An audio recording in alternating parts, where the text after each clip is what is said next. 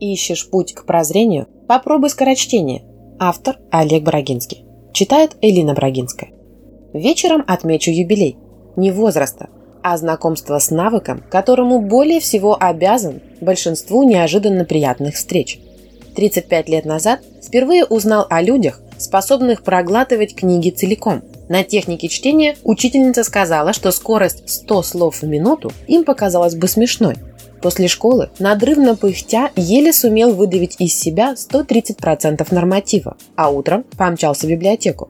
Вежливая дама сообщила, что Ленин, помните, какие это были годы, умел читать страницы по диагонали, цитируя затем большими блоками и абзацами.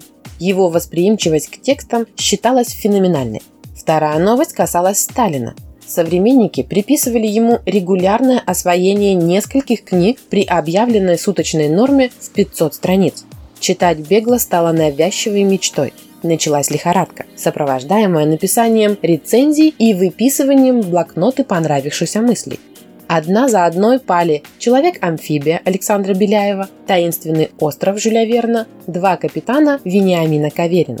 Затем «Марсианские хроники» Рэя Брэдбери, «Стальная крыса» Гарри Гаррисона и «Мартин Иден» Джека Лондона.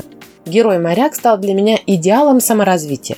Через полгода, вопреки ожиданиям, несмотря на сотни тысяч просмотренных слов, техника чтения практически не улучшилась. Жестокое разочарование разожгло спортивную злость. Книга копания привело к Никола Гралье де Сервьера, который в 17 веке придумал машину для ускорения чтения. Он заменил лопатки мельничного колеса подставками для фолиантов. Ветряка у меня не было, поэтому из табуреток и пары линеек соорудил читальный станок. Глазам стало фокусироваться легче. Переворачивать наловчился быстрее, но и это не помогло. Постоянно хотелось сесть или лечь. Наткнулся на описание стиля Гитлера. Тот прорабатывал по книге рано утром или перед сном. Искал факты, пополняя доказательную базу речей. Мог мгновенно подобрать цитату и пафосно ее произнести. За поем читал Шопенгауэра. Образу кумира добавился презираемый злодей. Если он смог, то и я справлюсь. Последней каплей стало известие, что Анаре де Бальзак осваивал 200 страниц за полчаса. Это было равносильно умножению на ноль. Я был в 12 раз медленнее человека, жившего полтора века тому назад. Стало очевидным, что находчивостью не обойтись. Придется ознакомиться с трудами первопроходцев. Океан книг вынес к берегам познания тень Эмиля Жаваля, известного офтальмолога и депутата французского парламента – он усовершенствовал письмо для слепых, придумал велосипед тандем, ратовал за эсперанто, увлекался графологией, почерковедением и пропагандировал длинные фиксации глаз на строках. В детстве учат читать по слогам. Растем, но привычка не отпускает. По-прежнему скачем просмотрами по строке через 3-4 символа. Упражнения на таблицах Шульте сократят количество зрительных полей до двух на линию, более 80 лет известна техника чтения с тахистоскопом, когда кратковременно проецируются фрагменты текста. Многие программы для компьютеров, смартфонов и ридеров используют тахистоскопию как базовый метод разгона скорости чтения.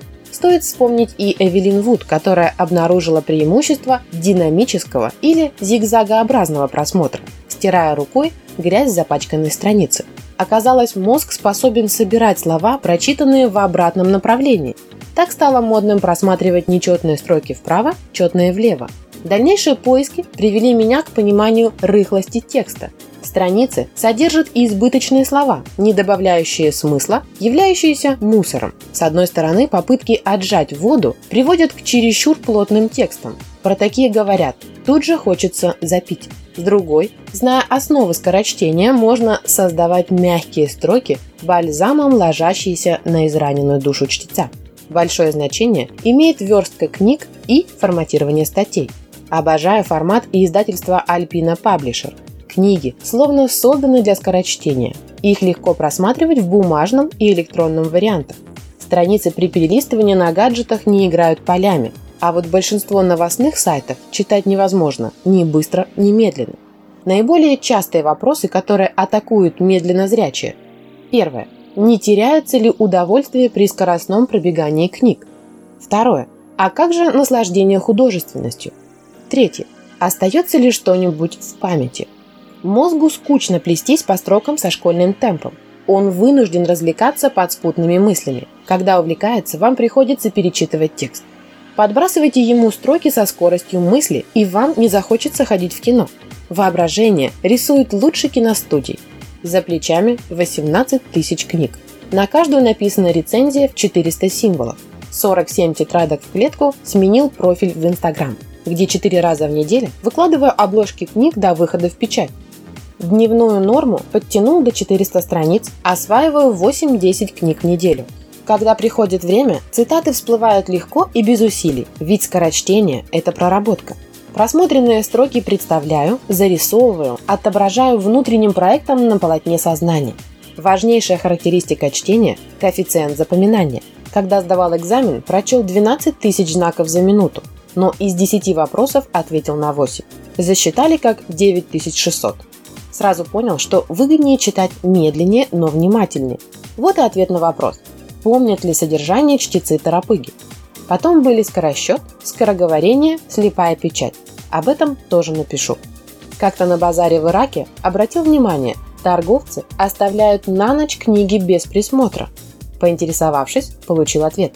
Воры не читают, читатели не воруют.